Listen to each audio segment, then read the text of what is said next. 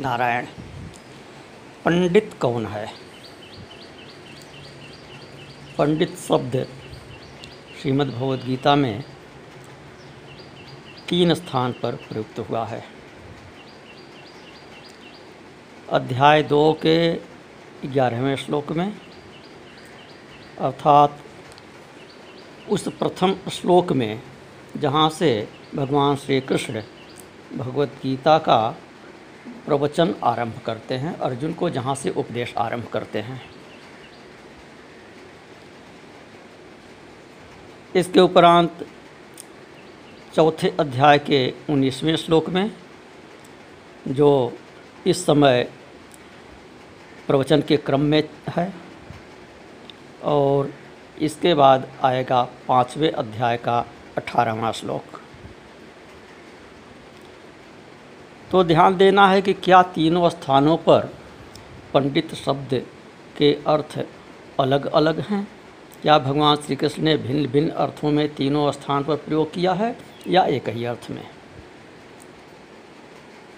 तीनों की संगति देखनी है। तो पंडित शब्द का निर्माण होता है पंडा से। पंडा क्या है? ब्रह्म के शास्त्रजन्य अनुभव को पंडा कहते हैं। और ऐसा अनुभव जिसके पास हो, उसे पंडित कहते हैं। दूसरे शब्दों में कहें तो आत्मविषयणी बुद्धि, अर्थात जिसकी बुद्धि आत्मान्वेषण में लगी हुई है। आत्मज्ञान प्राप्त करने में जिसकी बुद्धि लगी हुई है। उस बुद्धि को पंडा कहते हैं और ऐसी बुद्धि वाले को पंडित कहते हैं। तो पंडा शब्द, यह बुद्धि के लिए प्रयोग होता है, व्यक्ति के लिए नहीं।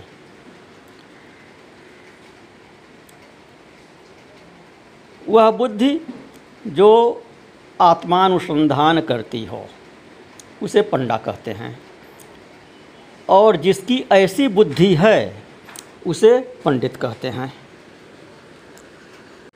और सरल शब्दों में कहें तो कहेंगे कि आत्मज्ञानी को ही पंडित कहते हैं। जिसे अनात्म का ज्ञान है, वह पंडित नहीं है। जिसे आत्मज्ञान है जो आत्म अनात्म का भेद करता है, जो आत्मा को जानता है, उसे पंडित कहते हैं। तो उपदेश आरंभ करते हुए ही भगवान श्री कृष्ण ने कहा है, दूसरे अध्याय के ग्यारहवें श्लोक में, अशोचानन्न शोचस्तुम प्रज्ञावादांश भाषसे, गतासून गतासून से नानु नानुशोचंति पंडिता। ये तुम न शोक करने योग्य बातों में शोक कर रहे हो। और बातें तो कर रहे हो बुद्धिमानों जैसी। किंतु जो वास्तव में पंडित होते हैं, वे जो चले गए उनके बारे में भी नहीं सोचते हैं और जो नहीं गए हैं, जाने वाले हैं, उनके बारे में भी नहीं सोचते हैं। तो ऐसा कौन करेगा कि जो मर गए उनके बारे में भी नहीं सोचता है, जो नहीं मरे हैं उनके बारे में भी नहीं सोचता है? ऐसा वही करता है जो आत्मज्ञानी होता है। जो समझता है कि आत्मा अलग है, देह अलग है। आत्मा अजर अमर है। पाँचवें अध्याय के अठारहवें श्लोक में कहते हैं, विद्या विनय संपन्ने, ब्राह्मणे गवि हस्तिनी सुनि चैव के च, पंडिता समदर्शिन। पंडित कौन है? जो समदर्शी है। जो विद्या तथा विनय से संपन्न ब्राह्मण में, विद्या विनय संपन्ने ब्राह्मणे, यह एक शब्द है। ब्राह्मण का विशेषण है विद्या विनय संपन्न। केवल विद्या संपन्न को ब्राह्मण नहीं कहा। विद्या के साथ विनय भी होनी चाहिए। तो विद्या विनय संपन्न ब्राह्मण में, गऊ में, हाथी में, कुत्ते में और चांडाल में भी जो समान दृष्टि रखता है, जो समदर्शी है, उसे पंडित कहते हैं। अथवा जो पंडित है, वह इन सब में समान दृष्टि रखता है। वह समदर्शी होता है। कैसे? क्योंकि वह इन सभी में एक ब्रह्म को ही देखता है, अपने आप को ही देखता है। वह स्वयं ही ब्रह्म है, अहम ब्रह्मास्मि के भाव में रहता है और सर्व खलिदम ब्रह्म के भाव में रहता है। वह सब में ब्रह्म को देखता है और चूँकि स्वयं को भी ब्रह्म में देखता है, ब्रह्म को स्वयं में देखता है, स्वयं को ब्रह्म समझता है, इसलिए स्वयं को सब में देखता है। वह समदर्शी होता है। यहाँ पर लोग बहुत भ्रम कर जाते हैं कि ऐसा करता है तो क्यों सबकी पूजा नहीं करता है? ब्राह्मण को चांडाल को एक साथ क्यों नहीं बैठाता है? एक साथ भोजन क्यों नहीं करता कराता है? तो तात्पर्य हाँ समदर्शित्व का है, संवर्तन का नहीं है। समदर्शन है, सब में देखता है। तो आत्मा तो सब में एक ही है, किंतु देह सबके अलग अलग हैं। तो सब में एक ही आत्मा को देखता है। और कर्मवश जिसको जो देह मिला हुआ है, उसके अनुसार उसको पुनः कर्म करना है। प्रारब्धवश जिसको जो शरीर मिला हुआ है, उसके अनुसार उसका कर्म होना है। तो कर्म जो है, वह अलग अलग होगा, किंतु दृष्टि एक होगी।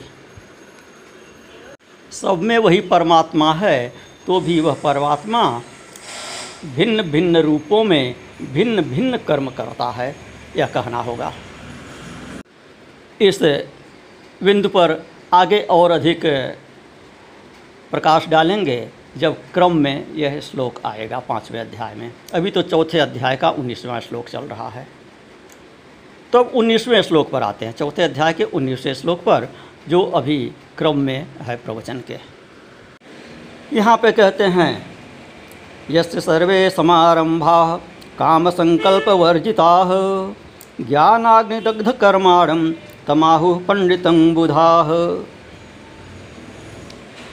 कि जिसके संपूर्ण कार्य कामना और संकल्प से रहित होते हैं, काम संकल्प वर्जिता कामना से रहित होता है, जब कामना नहीं होती है तो संकल्प भी नहीं होता है। संकल्प किसी कामना से ही होती है। तो जिसके संपूर्ण कार्य कामना और संकल्प से रहित होते हैं, तथा ज्ञान रूपी अग्नि से जिसके सभी कर्म दग्ध हो गए हैं।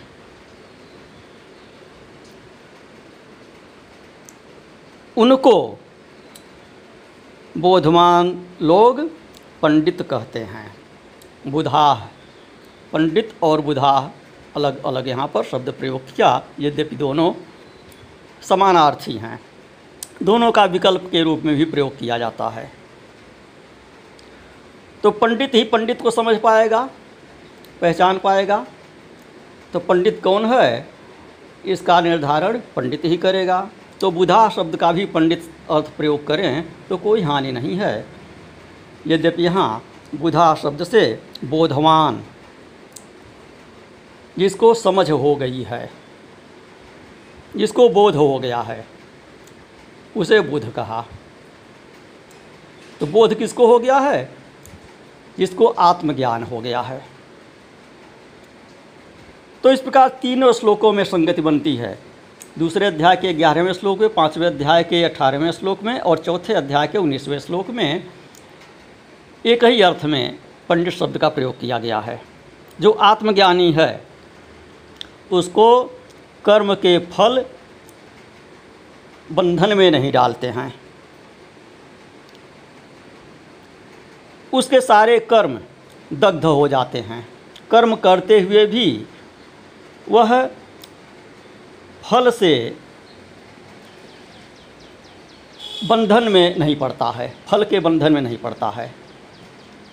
दिखते हैं कर्म, लेकिन उसके फल नहीं होते हैं। उस व्यक्ति को, आत्मज्ञानी को वह बंधन में नहीं डालते हैं। कैसे? जैसे भुना हुआ बीज। चना भुना हुआ भी चने की तरह ही दिखता है। लेकिन वह बंधन में नहीं डालता। कोई भी बीज है, भून दीजिए तो दिखाई तो देगा, लेकिन उसमें अंकुरण नहीं होगा, वह फल प्रदान नहीं करेगा। तो उसी प्रकार भुने हुए बीज की भांति हो जाते हैं ज्ञानी के कर्म। तो वह ज्ञानी कैसा होता है कि वह काम रहित होता है। कोई कामना उसकी नहीं होती है। कामना रहित होता है तो कोई संकल्प नहीं करता है। वह ज्ञानी समदर्शी होता है, सभी में परमात्मा को देखता है। और वह ज्ञानी जीवन मरण की परवाह नहीं करता है किसी के बारे में शोक नहीं करता है। अन्यत्र भी उपनिषदों में लिखा हुआ है कि स शोकात तरत ज्ञानी की पहचान क्या है? वह शोक से तर जाता है भय रहित हो जाता है। तो जो दूसरे अध्याय में श्लोक ग्यारहवें श्लोक में कहे गतासून गतासून से नानुशोचंती पंडिता, कि जो चले गए और जो नहीं गए, उन दोनों के ही बारे में पंडित लोग शोक नहीं करते हैं। क्यों शोक नहीं करते? क्योंकि आत्मज्ञान उनको हो गया है, वे ज्ञानी हैं। अब यहाँ उन्नीसवें श्लोक में काम संकल्प वर्जिता कह रहे हैं। तो काम संकल्प से वर्जित कौन होगा? कामना से रहित, संकल्प से रहित कौन होगा? जो आत्मज्ञानी होगा। और जो पाँचवें अध्याय में कहे हैं, अठारहवें श्लोक में सुनिचय विश्वपा के जय पंडिता समदर्शिना।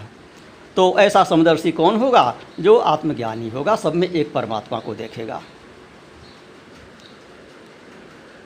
अब इसी क्रम में प्रसंगवश कुछ और परिभाषाएँ ले लें पंडित की। पंडित के क्या लक्षण हैं? महाभारत के विराट पर्व में द्रौपदी का कथन है। निषेवते प्रशस्ता निंदिता न सेवते आस्तिक श्रद्धानश्च यश्च पंडित उच्यते। यहाँ सात श्लोकों में पंडित के लक्षण बताती है द्रौपदी। तो यह जो लक्षण हैं, यह सामान्य पंडित के लक्षण हैं।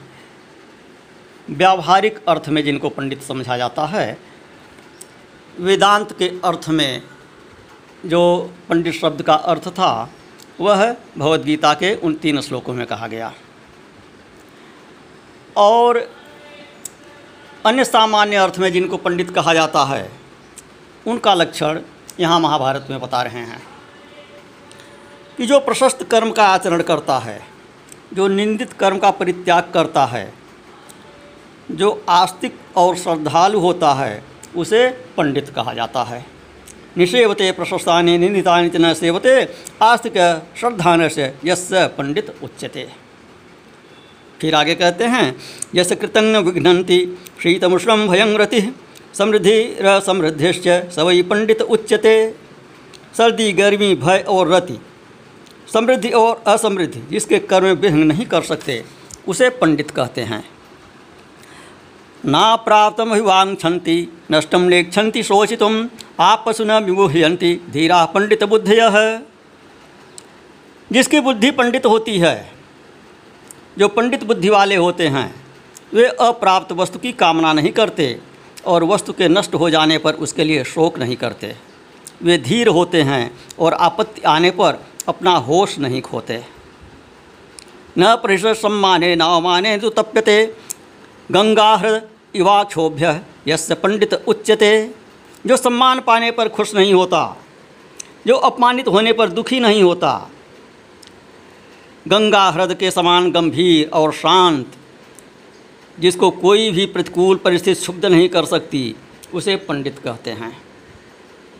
मनोज्ञ सर्वभूतानाम योग सर्वकर्मणाम उपयज्ञाम मनुष्याणाम यश पंडित उच्चते जो सभी प्राणियों के मनोभाव को जान लेता हो, और जो यह जानता हो कि कौन किस कर्म का अधिकारी या अनधिकारी है और कौन किस कर्म को कर सकता है अथवा नहीं कर सकता है, और जो लक्ष्य की प्राप्ति के उपायों को भी जानता हो, उसे पंडित कहते हैं। अर्थम महांतमासाध्य विद्यामैश्वर्यमेव च विचरत्य समुन्नद्धो यस्य पंडित उच्यते। जिसके हाथ भारी खजाना लग जाए या उसे चौंसठ कलात्मका विद्या प्राप्त हो जाए या फिर अड़िमा महिमा आदि साठ सिद्धियाँ ही क्यों उन्हें प्राप्त हो जाएँ, फिर भी वह उनको मिथ्या समझकर यदि अभिमान नहीं करता। निरभिमानी होकर विचरण करता है, उसे पंडित कहते हैं। और अगला श्लोक है श्रुतम प्रज्ञानुगम यस्य प्रज्ञा चैव श्रुतानुगा, असंभिन्नार्य मर्याद पंडिताक्षाम लभेत सह जिसने बुद्धिपूर्वक अर्थात समझ बूझ कर शास्त्र का अध्ययन किया हो, और जिसकी बुद्धि शास्त्र के अनुसार विचार करती हो, इसीलिए जिसने आर्य मर्यादा की रक्षा की हो, वह पंडित नाम से जाना जाता है। तो पंडित शब्द के ऐसे सैकड़ों लक्षण शास्त्रों में मिलेंगे। यहाँ पर भगवद्गीता का प्रसंग चल रहा है। उससे संगत जो अर्थ था, उसको हमने बताया और थोड़ा सा और जो व्यावहारिक अर्थ था, उसको भी बताया। नारायण।